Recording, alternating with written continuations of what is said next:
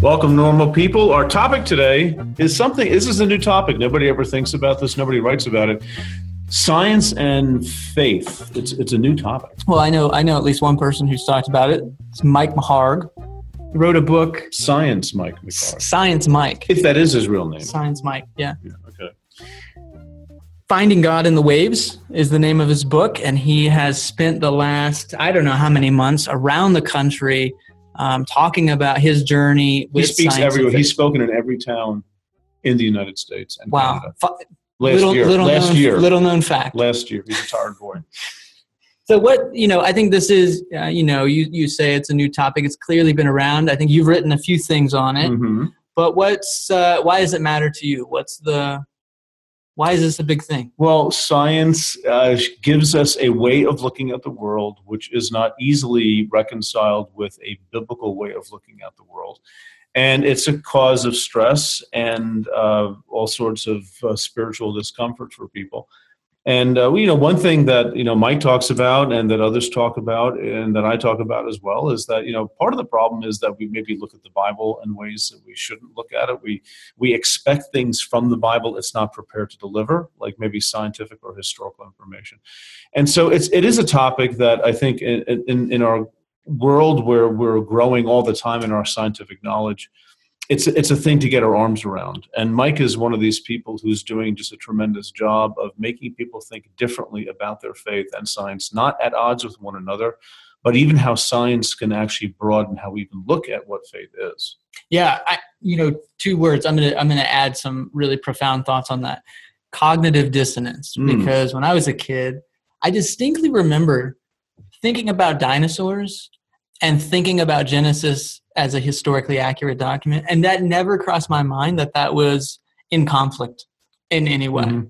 And so I think for me, the journey has been to actually kind of wake up to that cognitive dissonance like, oh, wait, maybe these both things, these can't be both true. Mhm. What do I do with that? Right. So let's uh, talk to Science Mike and see if he can help us out of that better. conundrum. Be better, or what a waste of time this is. my hermeneutic has changed many times, um, but I've kind of gone full circle in my life where I started out with a Bible centered Christian faith and then kind of left the Bible behind. And in the last two years, I've been rediscovering this book as something um, that's not only interesting, but enriches my life and helps me to understand God better.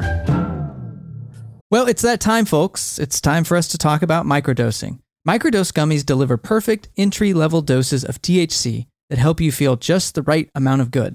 Microdosing can help you get into a relaxed, focused zone easier and stay there longer. It has benefits for workout recovery, sleep, anxiety relief, boosting creativity, and even pain relief. You know, Jared, I have a really good friend of mine who saw that I was taking microdose gummies and she said, Can I try some? And so I, I gave her some of the sativa strand. And she said it has made such a difference for her at work and just in general, just feeling more alert and more focused. And it's quite amazing. So get 30% off your first order plus free shipping today at microdose.com. Promo code normal people. That's one word. It's available nationwide. That's microdose.com, promo code normal people for 30% off and free shipping. Microdose.com, promo code normal people. Well, hey, Mike, how's it going? Living the dream, man. How are you? dream. You know why, Mike? You know why you're living the dream? Because now you're my guest. That's uh, that's literally. I was sitting around like I feel like something's missing in my life, Yeah, and I didn't know what it was. I knew what it was. I knew what it was. Jared and I both knew what it was. And it's just Mike needs to be on our podcast because he's got a he's got a bucket list, right? And this is this is on it now. So this is pretty cool. I don't. The problem is I don't know what to do with my life now. Right, exactly. Where do you go? It's like an Olympic athlete. I won the gold medal. Now what? You can just start drinking heavily and walking the streets aimlessly. Maybe that's, I don't know. That's the plight of us who make dreams come true. I know. You know? the other side of the dream. oh, bro. Yeah, the nightmare, right? So, oh boy. Well, listen, Mike. You know, let's. um You came to Eastern uh, uh, University in the fall of sixteen. Gosh, was it that long ago already? And you know, you talked about science and faith, and I'm I'm teaching a course on science and faith at Eastern now, and it's just a hot topic. It just won't go away, and that's probably good. A lot of things to think through. But let me let me start. Let me ask you this. All right. Um, let's let's bring the Bible into this right at the beginning. It, in your own understanding, how does the Bible? What does it do? How does it function in maybe the Christian faith in general, in your opinion, or maybe just in your own experience in your own life? What what role, if any, you know, does the Bible play? Well, I'm a, um, I guess it's probably a really common thing now, but I've gone through such an evolution in how I approach the Bible and, and what role it plays in my life. For the first 30 years of my life, I had a very um, conservative evangelical notion of the Bible and how it should be read. So I would say I thought of it as uh, inerrant and infallible, the Word of God. Everything, every word in it was absolute truth. Uh, in most cases, literal truth. And uh, it was meant um, for people to know how to serve and please God. Um, and so that's that's the role. And I, I studied the Bible deeply with that specific understanding that every word in the Bible was meant for me and every person who followed Christ. Um, and, uh, you know, after a while, the legs kind of fell out from under that way of reading the scripture as I started to go through a deeper examination of my faith, a deeper examination of the claims of the Bible. And part of my life's experience is I spent several years as an atheist uh, at which point the Bible was um, maybe an interesting relic of the past for understanding how civilization developed, especially the role Christianity played in the formation of a of, of ethics and morality and spirituality in Western civilization. And it was only you know, the last few years, as I've kind of returned to faith, that I've started to view the Bible you know, in a new way.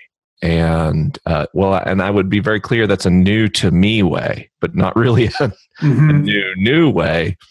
And now I understand the Bible um, as being fascinating uh, as a collection of you know books and documents and letters and um, other resources that have been assembled by the church uh, that help us understand what it's like for people to try to follow God, a collection of stories, testimonies, experiences, arguments. Um, and so the, this long arc between me and the scripture, um, I, have gone, you know, to use a, a, seminary word for someone who's never been to seminary, my hermeneutic has changed many times. Mm-hmm. Um, but I've kind of gone full circle in my life where I started out with a Bible centered Christian faith um, and then kind of left the Bible behind. And then the last two years, I've been rediscovering this book as something um, that's not only interesting, um, but enriches my life and helps me to understand understand God better. The weird thing for me, though, is uh, when I studied the Bible in the first part of my life, I, I felt more and more like an expert and more and more like I had things to tell other people about what the Bible would say, not only to myself, but to them. And today, what I'm finding, even though I read the Bible, you know, every day, sometimes multiple times a day, sometimes for a significant amount of time, is now I feel much more um, humble about it. I feel really unqualified to interpret the text and I spend a lot more time reading uh, the interpretation of experts, scholars, and and other folks on the Bible. I spend as much as, or even more time doing that as I do reading the Bible itself. And so, you know, I guess that shift for you is not a frightening shift of moving from like you think you know everything to a point where you're not sure what you know and you're you seem to be okay with it. You're okay with ambiguity. I am now. That was not an overnight uh, Right. switch for sure. well, you had to like get used to that, I guess. yeah, it was terrifying at first. Yeah, I mean, I- well, because because you're really No. immature. I think, well, absolutely. I mean, if, if you listen to my humor, that's self evident. But um, I think there was such a tremendous comfort reading the Bible as an evangelical and never questioning um, if I knew how to please God or not, or what was right and what was wrong. My world was free from any gray. Everything was black or right, black or white, wrong or right, with no sort of middle ground, no space for confusion. Um, and now um, it's it's not easy for me to pull one verse out of the Bible and use it as the definitive statement for some issue I'm, I'm wrestling with or trying to figure out. Uh, any one verse of the Bible pulls me back down into its paragraph, into its chapter, into the book, into the hor- historical context of that book and who the author was, who he might be quoting elsewhere in Scripture, who he might be referencing in his contemporary culture, and then where that fits in the overall meta narrative of the entire Bible. And that's a much less black and white process. True. Um, but it also lets us appreciate, I think, the Bible and its full subtlety and complexity, and frankly, the multitude of perspectives contained within it. Well, you continue to read the Bible, you said, and it kind of beyond looking now for what what's in it for me in terms of how do I need, need to behave and all these things. But why do you read it now versus versus then? So, what's your approach now for what compels you to pick it up at night or in the morning or when when you read it? Sometimes I wonder what the heck this is all about. and by this, I mean life. And sometimes the world seems dark and hopeless.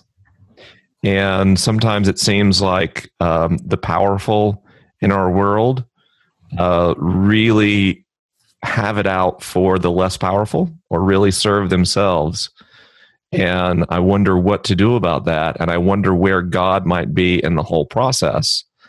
And luckily for me, um, the church took the time to assemble some of the best thoughts on that topic from across the, the era of this this movement we call Christianity and, and Judaism before it. And um, when I open the Bible, I'm looking for not answers necessarily, although I'm happy to find insights from its pages. I'm also looking for solidarity to know that other people have struggled with this and and where they arrived in that struggle. And I'm looking for you know how people have understood uh, the way God was working. Sometimes when culture or society seems unjust, or it seems like evil is everywhere. Um, so you know, I could say it kind of to for people who might have some Bible knowledge. It, I used to be a, a kind of a Gospels and Proverbs person, and and maybe Psalms. Those are, those are my favorite books of the Bible. And today, I'm much more into Jeremiah. I'm much more into Ecclesiastes.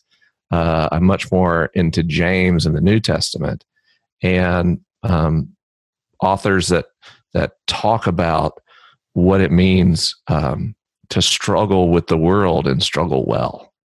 It, it sounds like I mean that that's a really interesting way of putting it, Mike. It it, it sounds like the, the Bible almost functions as a community building kind of thing, where you have solidarity, like you said, with people in the Bible, right? I mean, is, am, am, I, am I misunderstanding what you're saying there? You, you you have a sense of connection with what you read there because they're going through struggles and and and they're seeing darkness and God's absence and uh, you know where's the justice where's the good? And we're asking those same kinds of questions today. And not just those same kinds of questions but those same context uh, of a shared belief in a in the same god. Mm-hmm. so when i read other ancient wisdom books from spiritual traditions or just ancient literature i don't necessarily experience that same sense of commonality um, because I, I I'm, I'm operating and living within a tradition of people who follow Christ. And so, even though Paul and I are separated by 2,000 years and my gosh, a lot of different opinions, we both share this hunger to know and serve Christ and to wrestle with what that means in our society because it is challenging. Yeah, I see. I mean, you see yourself then. I mean, I'm affirming this. You see yourself as more part of a very old and long tradition that's ongoing, and maybe not as much as okay, here's the book, it's the canon, it's closed, and there's this big gulf of distance between us and what's there. Yeah, that's absolutely true. That may have been more in your, in your fundamentalist years than what's happened since then. Yeah, when I was a fundamentalist, I mean, um, an idea of feeling solidarity with biblical authors would be scandalous. I mean, I mean, what was a biblical author? It was a, it was a like God's receptionist, right? God wrote these words, like whispered them down, dictated them, and, and they wrote them down. Right. Now I have a, a, a very, very, very different relationship with the text than that. Well, and speaking of that, because I think you know, there's a lot of uh, my evangelical friends who would still even read books like Ecclesiastes, like Job, like James, and still read it with a filter. You mentioned the word hermeneutic of kind of certitude, that it's still, those books can be read in such a way that they're still giving you these dogmatic truths that you can sort of hang your hat on. What can you talk about the evolution for how that changed in, in you? How did you start reading the Bible differently? Well, I ran into this small problem called cosmology. Hmm. Um, and when I understood the Bible was written by God, like directly, and that God was writing in a very timeless, culture transcending way, when I started, you know, a Bible reading plan, uh, and I, am a I'm a nerd, so I tend to do all reading with intensity. So I decided to read the Bible in three months, uh-huh. and um, and on my first day, you know, Genesis is depicting that trees were made before stars. And as a, someone who's a real cosmology nut, that's that's a problem.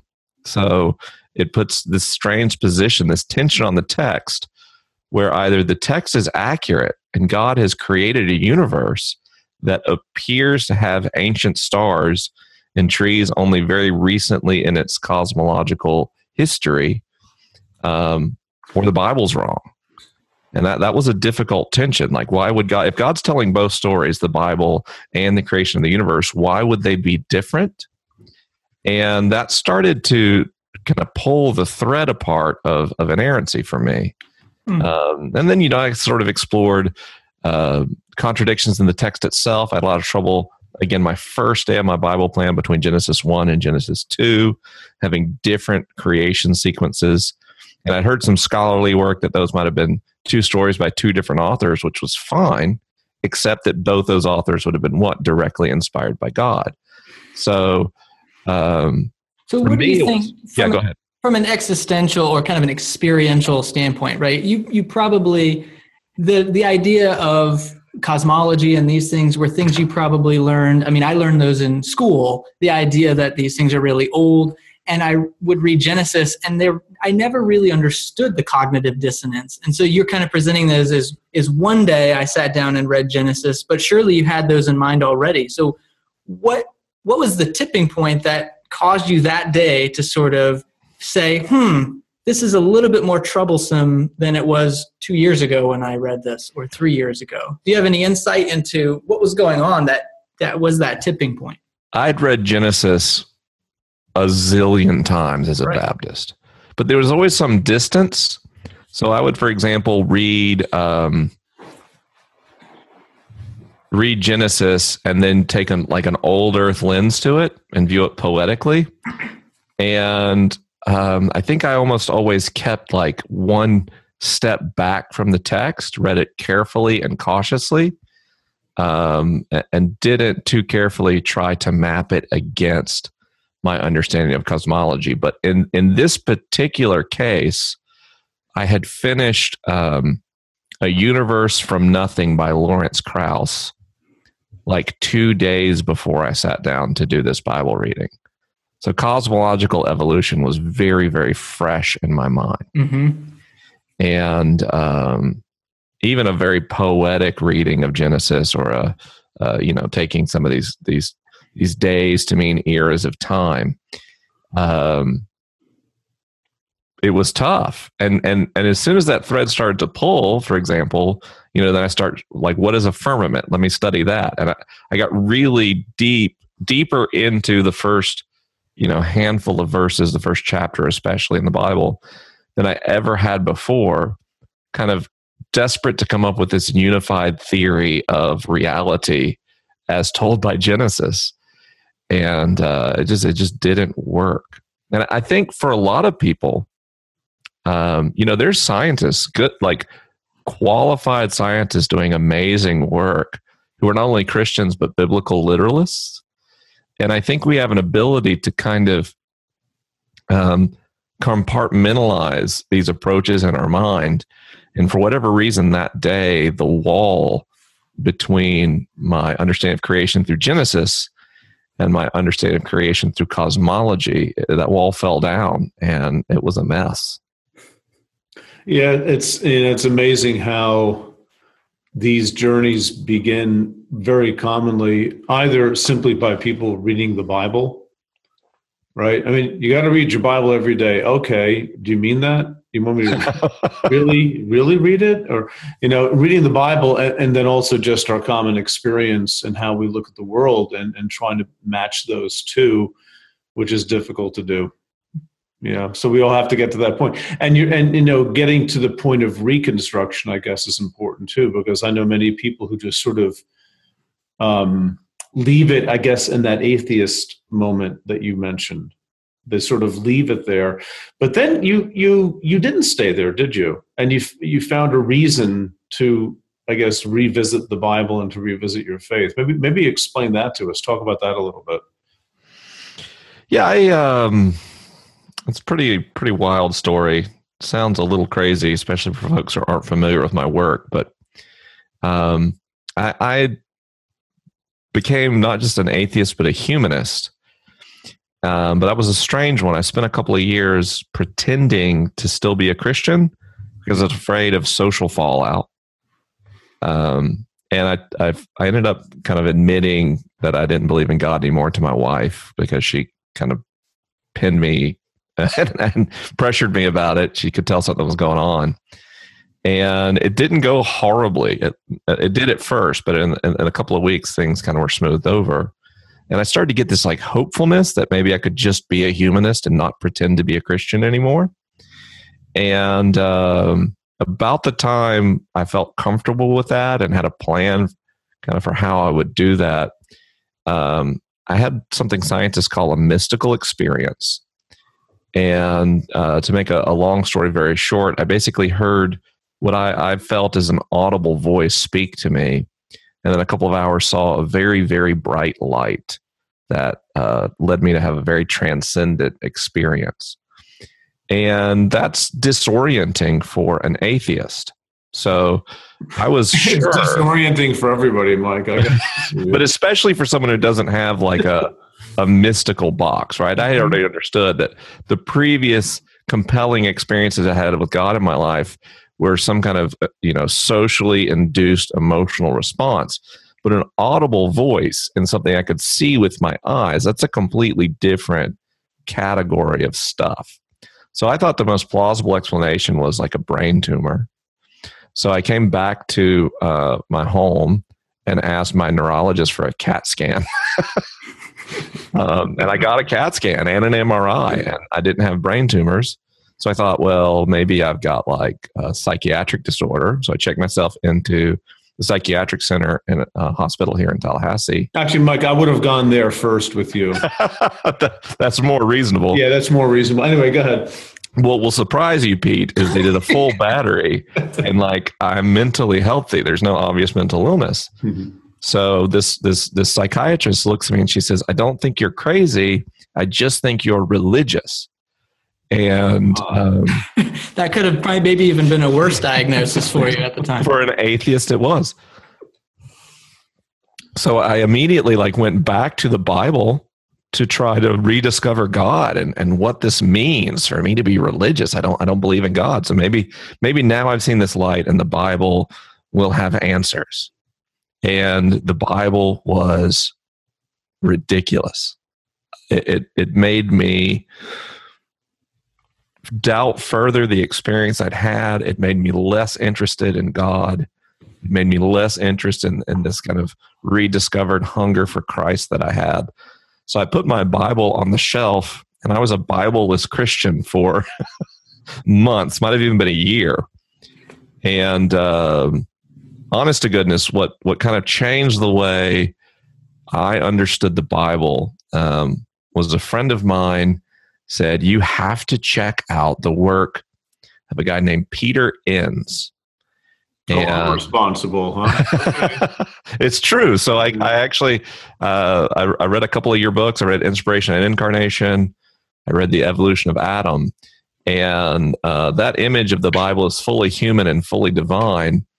Um, I don't know if I was ready to accept the fully divine part, but understanding that you could be a Christian and acknowledge the human role in the writing and assembling of Scripture really opened the text up for me in a big way. And uh, I started to, to kind of get a, a tender new set of, of tools with which to read the Bible. I started to wonder maybe the problem is not the Bible, maybe the problem is how I read it.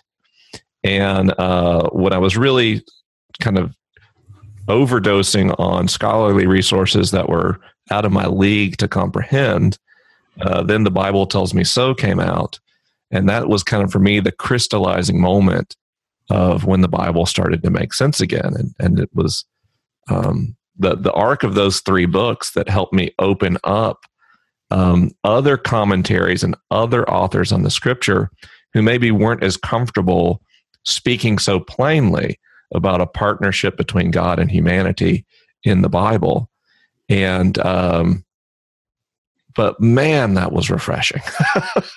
Did you know Fast Growing Trees is the biggest online nursery in the U.S. with more than 10,000 different kinds of plants and over 2 million happy customers in the U.S.? They have everything you could possibly want, like fruit trees, palm trees, evergreens, houseplants, and so much more. Whatever you're interested in, they have it for you. Find the perfect fit for your climate and space.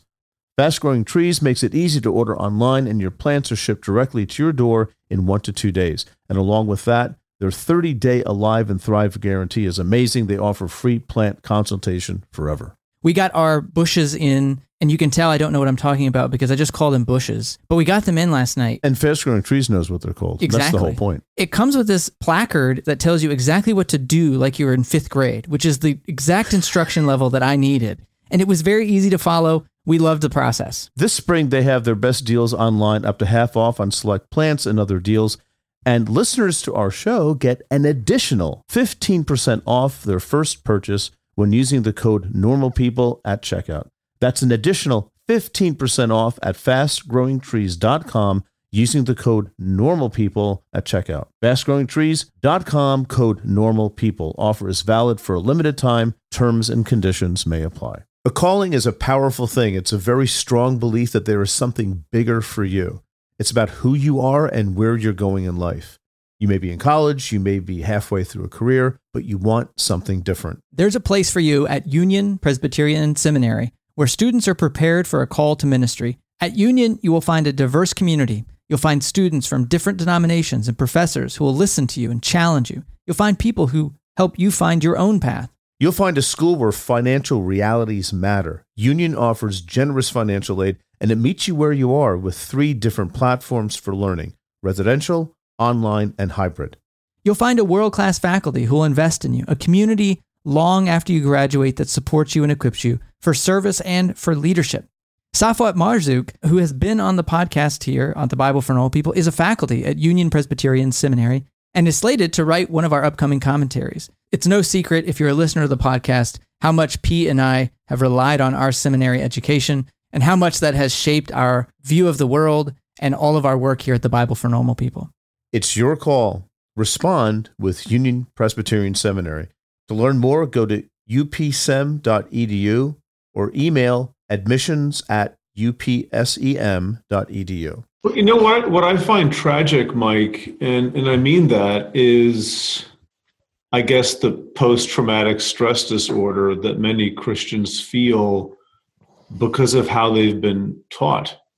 Hmm. You know, nobody's perfect. I mean, nobody knows everything. We all have many things to learn, but you know, if if the understanding of, let's say, the human context of Scripture is like, wow, I've never heard that before, and you know, my response is, well, maybe you should have gone to church more often. And your answer is, I did. That's the problem. right? I mean, right. to me, that that's that's tragic. That um, there's something going on with I don't know, maybe it's just Western culture that feels it needs to protect the Bible like that and, and, and denying the obvious. And it results in people like you having this tremendous cognitive dissonance simply because you decided to read it.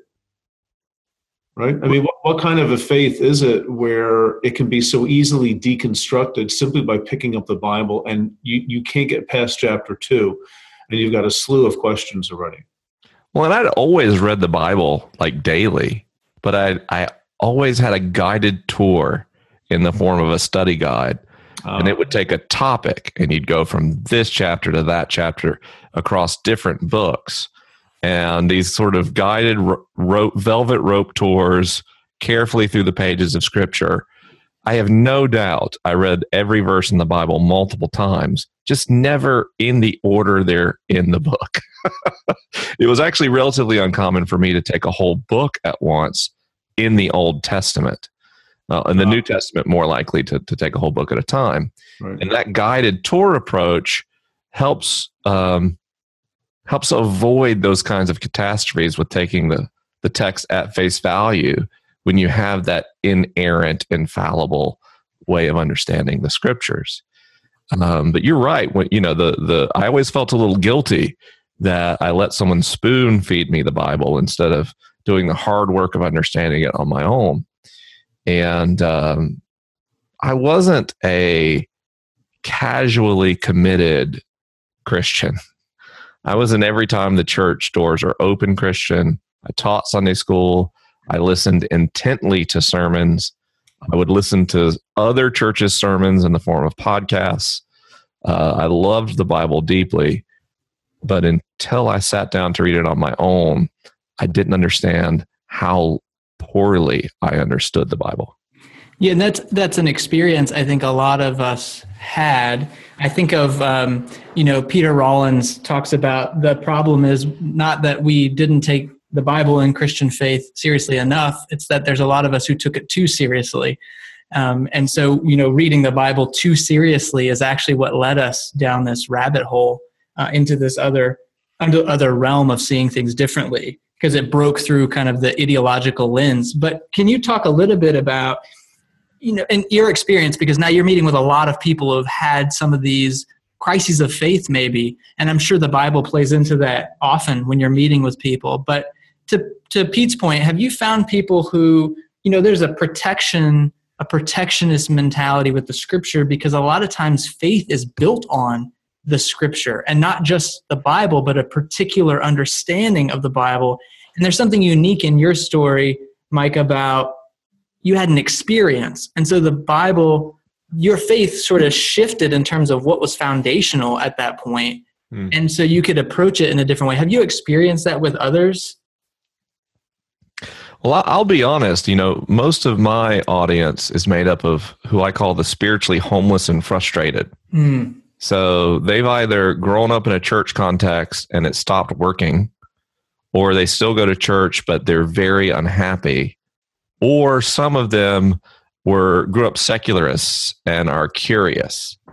Um, and the secularists are actually the most open to talking about the Bible.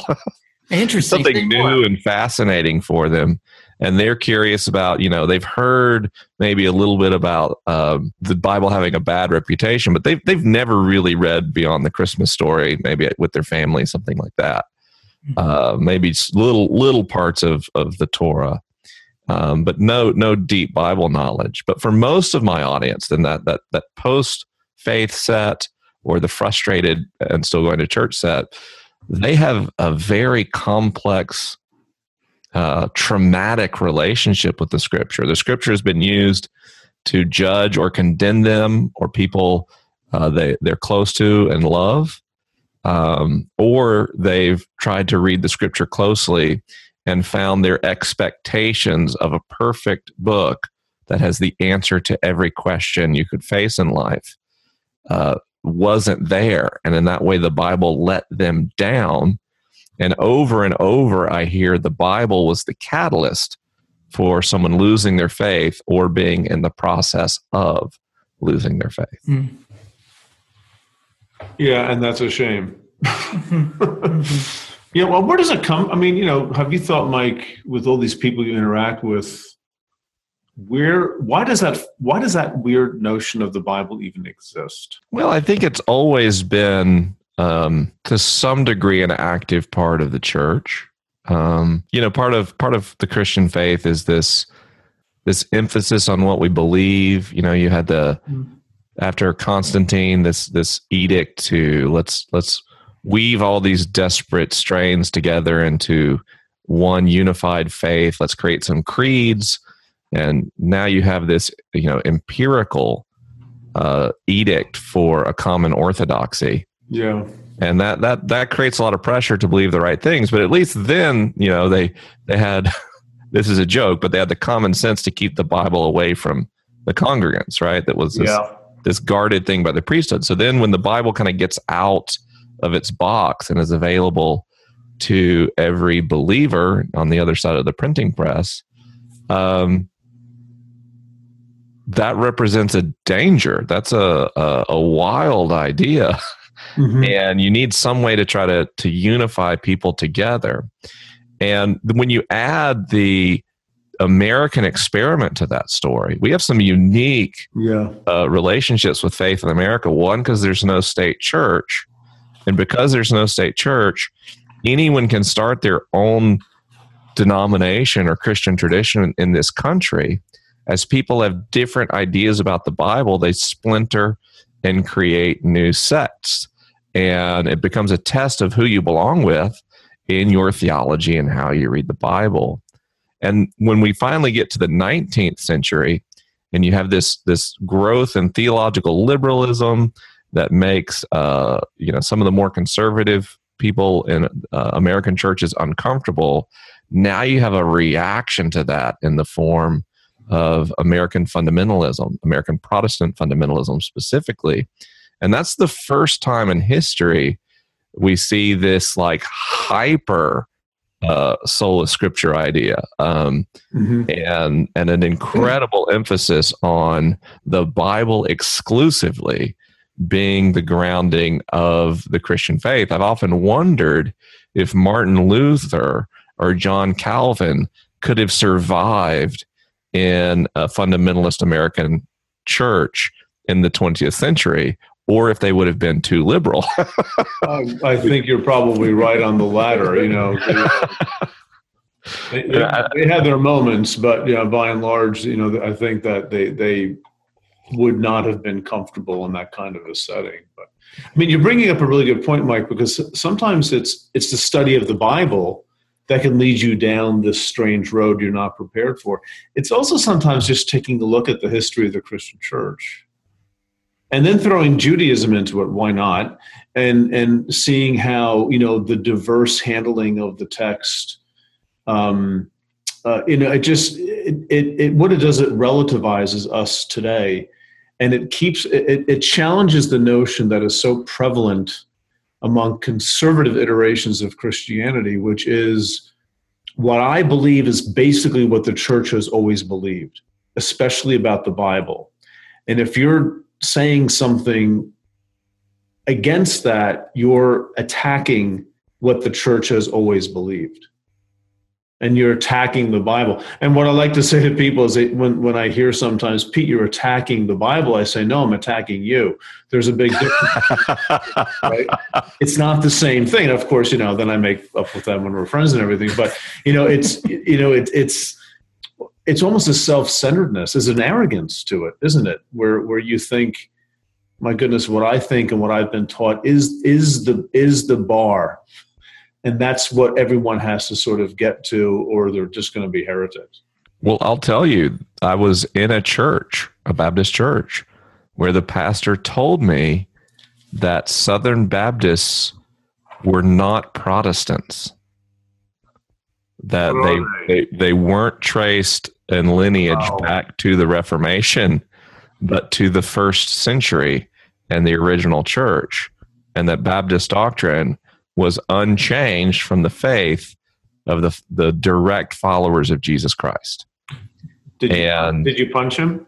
I believed him. Oh, you didn't punch him. Okay. No, that was a good Baptist in those days, and I, I went around parroting that fact proudly right. that Baptists were not Protestants, that the Catholic Church splintered off of Baptists. Wow. I hadn't heard that before. I know, for example, you know, in the Calvinist uh, tradition that I used to be a part of, you know, neo Calvinists, I guess we call them now.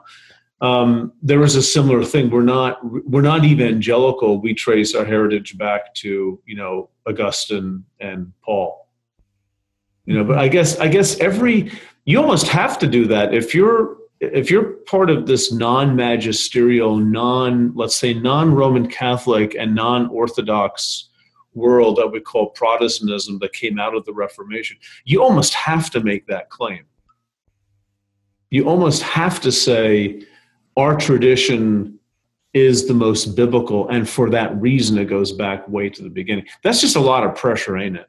It's a huge amount of pressure that survives no scrutiny in the age of instant information availability. Oh, that's it, isn't it? And I think that's a huge part of what's powering the decline of these denominations is you can't make claims like that and hold on to people that are prone to do the research. You can hold on to people who glom very easily into social identity and frankly don't want to discover that they're you know they're being told something that's not entirely truthful um, but you know that's that's a that's not a growth market that's what you do in panic as a as a desperate last ditch attempt to forestall decline well, related to that, talk a little bit about, you know, talking about social identity. And earlier we talked about, you talked about the social cost. And I think for a lot of our listeners, and I know uh, when I was a pastor, I would often meet with people who was, they were deeply afraid to communicate these questions about the Bible, really any faith questions, because of the social cost. This is going to cost me a best friend at, you know, at least, if not a marriage. It's going to cost me my small group. It's going to cost me my community. Talk a little bit about more your personal story and your experience with the social cost of changing beliefs well the first thing i noticed as i started to examine the bible i would approach ministers and, and leaders in my church and ask questions for a friend. We all know in the church what it means You're to ask a question for a friend. And I, I, I discovered from the responses really quickly that those kinds of questions weren't welcome. They, they, they were uh, upsetting, unsettling, and I would get responses like, "Your friend might be um, you know too too held in the sway of the devil to even understand the gospel right now. Mm. i'd be like whoa shots fired. Uh am i that's the conversation stopper ain't it? Okay. And um so you know you get afraid. And i know that when i finally did uh kind of reconcile publicly with what i believed privately after i came back to faith the fallout was incredible um, it, I became a point of intense controversy in my church. Mm-hmm. It was scandalous. Um, I was never driven out of the church, but there were some folks really happy when I finally succumbed to persuasive social pressure and moved on. Mm. Um, and and ostracization and shunning are major tools in the toolbox of faith communities in trying to keep people in line uh, if not if what they believe, at least with what they discuss publicly. And I'll tell you, honestly, you know, I, my parents got divorced as an adult. That's kind of what led to my deconversion process. I was a really, really bullied child. I've had, you know, some some fairly traumatic experiences in my life, but leaving a church in that way was the most traumatic, most painful experience of my life by far. Um, it left a tremendous mark on me psychologically and took a long time to get over. And the central piece of that conflict, the source of that falling out, was nothing more than how we read the Bible. Yeah. Mhm. Isn't that okay? There's what's wrong with this picture, right? There's something very wrong. You know, um, a few years ago, I had a survey on my website about what are some things that make it difficult for you to stay Christian. And people responded to that. And I put this in, in, in my book, The Sin of Certainty. I talk about this a little bit, but one of the issues was exactly what you're saying. It's basically mean Christians and I've th- I, I, at first I didn't think that was like why is it why is this I know science is something or you know the Bible or this or that, but why is it how Christians uh, treat each other? And it, it just made me realize in a very um, direct existential way how vital the community is for how we perceive God. And when they mishandle you like they did in your case, it really affects it's not just because your social network disintegrates and we all need one. It's maybe it's because we actually perceive god through each other. Hmm. and it hurts when these things happen. It really really and it's hard to recover from that. And it if any, if there's a, a commercial for the community nature of the christian faith not the individualistic nature that's it. Yeah, and I think the you know the social sciences are pretty clear that you're right. Um, that there there really isn't that this notion of an individual faith doesn't fit well with our understanding of human psychology. I'll push, And uh, I would just push back a little bit, only in the sense for the being the devil's advocate here. Uh, maybe I'm in the devil's grasp as well. but the idea again because i you know this is something near and dear to my heart because i have met with a lot of people who feel the pain of this loss over questions about the bible. And often when i talk to leadership in conservative circles about that it's not a sense of being mean it's a sense of protecting identity and saying well who are we as christians if we're not x y and z? And so there there seems to be a tension of any community, faith community, or any social community has some sort of foundational shared belief. Otherwise, why do we gather? And so I think there is a little bit of that that tension. And how would you, Mike, how would you articulate that in terms of a faith community? Have you found a faith community that you connect with? And what is that bond, the thing that everyone can share? And how do you keep it from turning into what if you don't share that? You're kind of pulling at the fabric of our community here. I think every community needs a point of affinity. I don't know that they necessarily need a shared belief. Okay, say more about that. Um, a point of affinity is some some, some common point of um, interest. So you know, you could have a an, um, a physics group that gets together, and some people are string theorists, and some people are into quantum loop gravity, and other people think that we just need to amend the standard model of physics. And you know, in physics, so if you're not a physics person, those words aren't loaded. Those are very divisive camps. but they could all get together with the understanding of we're all interested in answering the question, what is reality using math? Right? Hmm. Uh, even if we disagree on the approach, even if we disagree on what the right way to do that is, the point of affinity is to ask the question. And um, the church I go to now is a Methodist church. It certainly has uh, f- defined theological beliefs and assumptions, but you can come to my church and be an atheist. You can disagree with every point of doctrine and play in the band. You can be an elder. You can read from the pulpit. There is no test of belief for participation in the community.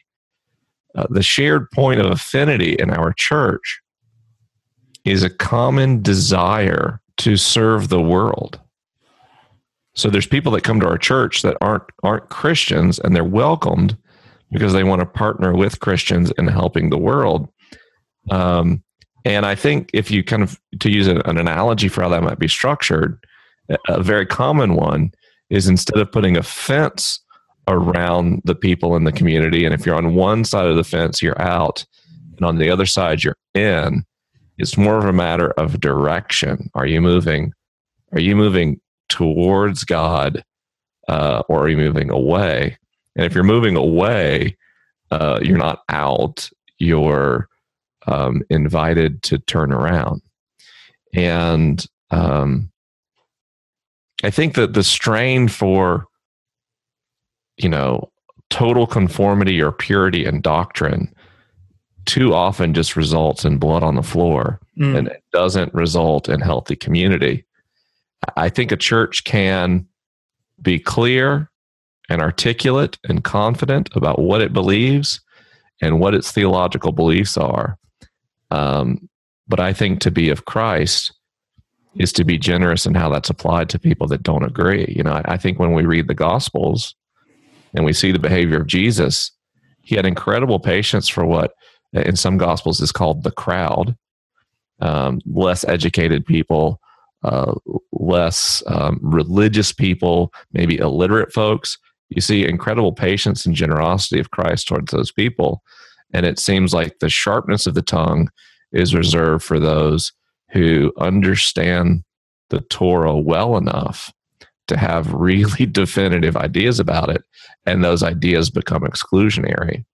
And it seems to me that the figure I see often revealed in the Gospels is a Jesus who is interested in those least knowledgeable and least dialed in theologically, but but but are interested and fascinated with what Jesus has to say.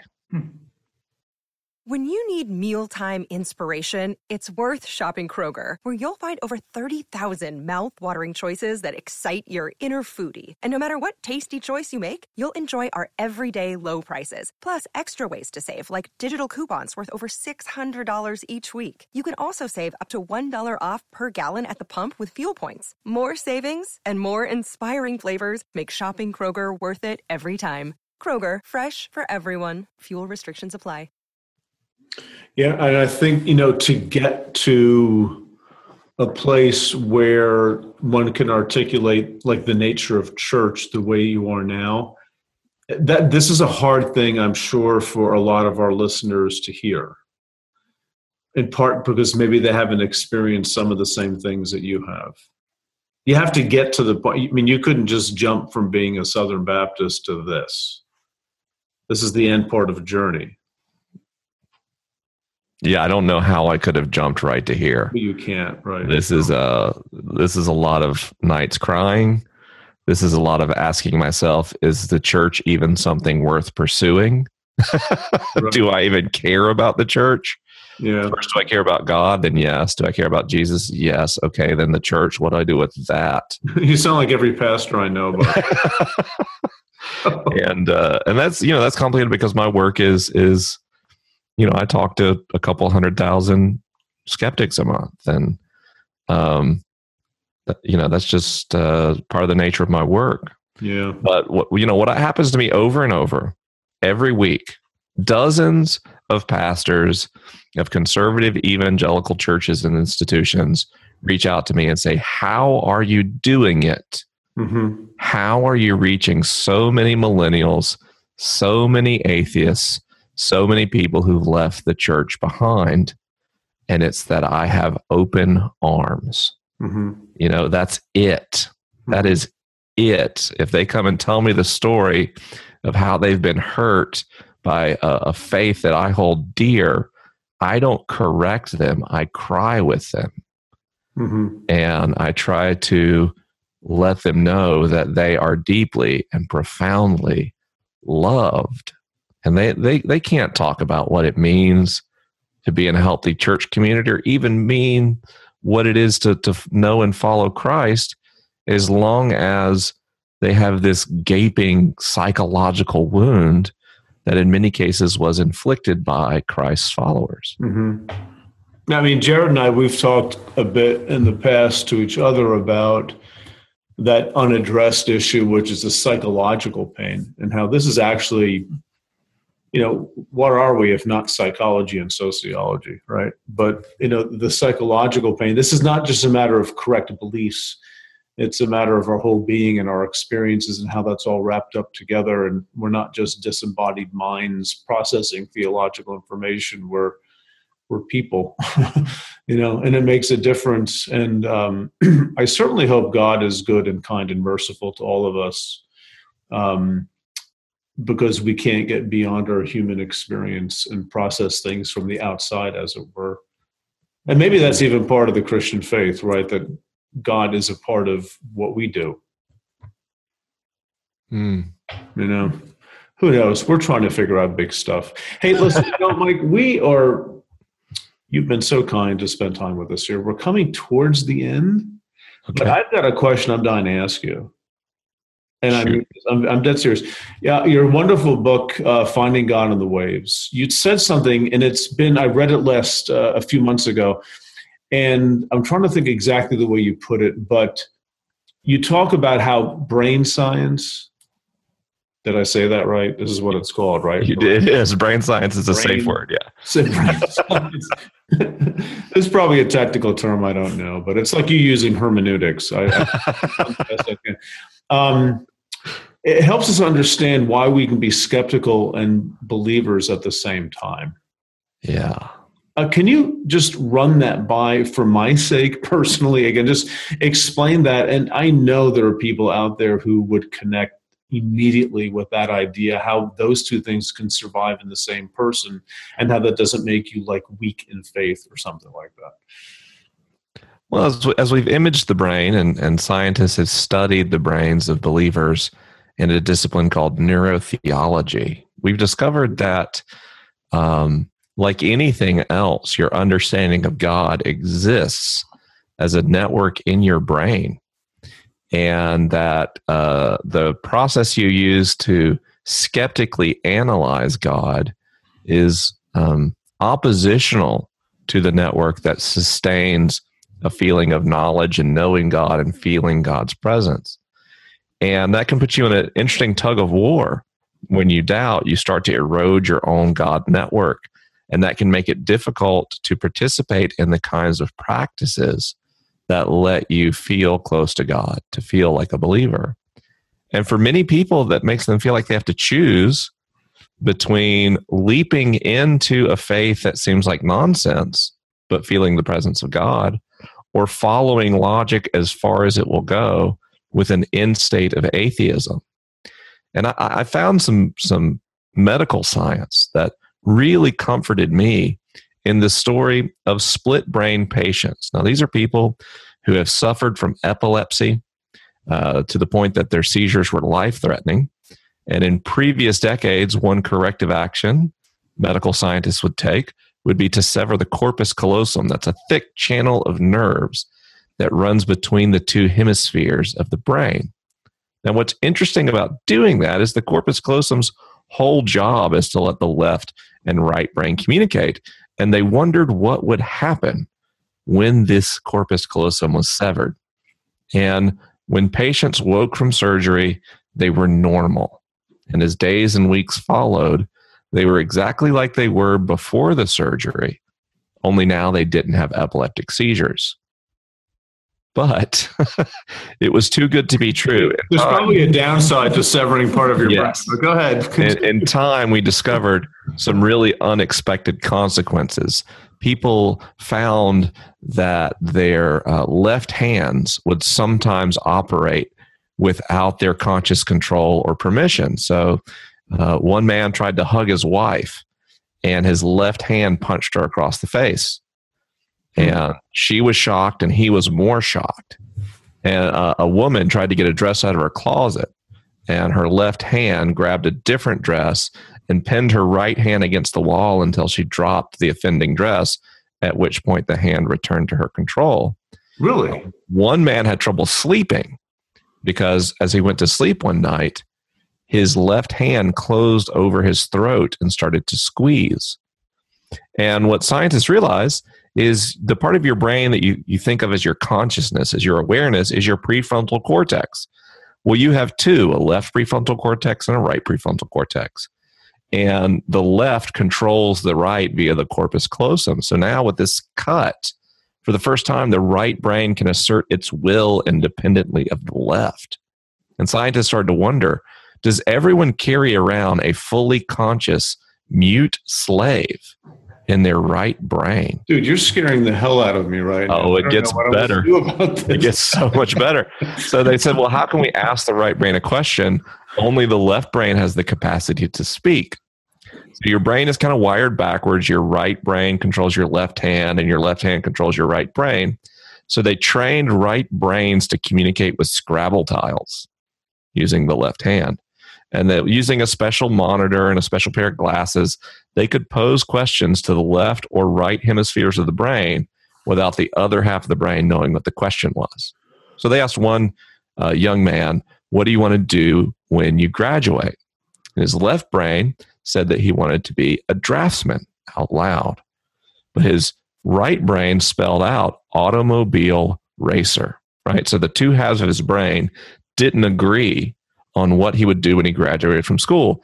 Anyone who has been a college student or is the parent of a college student, this is why a major is hard to declare.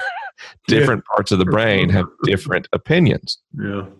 So, uh, you know, they asked um, another uh, student that as a joke they flashed the word girlfriend on the screen and the right brain spelled out the name of one of the research assistants in the laboratory and there's there's video footage of that moment where the student flushes red with embarrassment because he doesn't know what the question was he only knows why that name is important to him right so this is a really crazy it's called alien hand syndrome well the one that comforts me the most um, is they, they ran this experiment and they asked a man, Do you believe in God?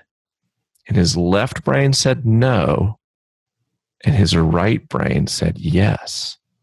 So here you have in one skull a theist and an atheist. Now, theologically, this raises some interesting questions like does half of his soul go to heaven and the other half goes to hell? Like does jesus only live in one half of his heart? How does this play out? But it, it seems that it's possible for our brain to both embody what it's like to be a christian and a skeptic at the same time and i was so comforted to understand what it meant to be a split brain patient because i'm a person who part of my brain is all in on this Jesus thing that just wants to follow Jesus anywhere, that believes in the power of the resurrection to remake the entire world. And there's another part of my brain that thinks all of that sounds ridiculous, that the Bible is just a book of red letters and stories that people put together because they're afraid that after death nothing happens. And for a while, I kept trying to kill off one of those two ideologies. And today, I simply let myself be split brain when it comes to serving others, seeing the world through eyes of love, and understanding a God that cares for us. I let my inner Christian take the wheel. But when it comes to test the world scientifically or or be skeptical about my own ideas or thinking, then I let my atheist run the show. and I've stopped trying to just, you know, devote my entire brain to one idea because that's not how brains work. And instead trust that both my experiences as a Christian and as an atheist are places that God led me so I could see the world more clearly and better serve other people who suffer. Hmm. Wow. Okay, that's that's really helpful. It makes me think, though, the Bible says, "Don't be double-minded," but our response is, "We can't help it. we actually are. Sorry." We're intrinsically at least double-minded. Uh, I'll get the Bible to agree with us. That's fine. Just give me some. yeah. Well, listen, Mike. I, thanks for your time, and uh, you know this has just been wonderful to talk with you.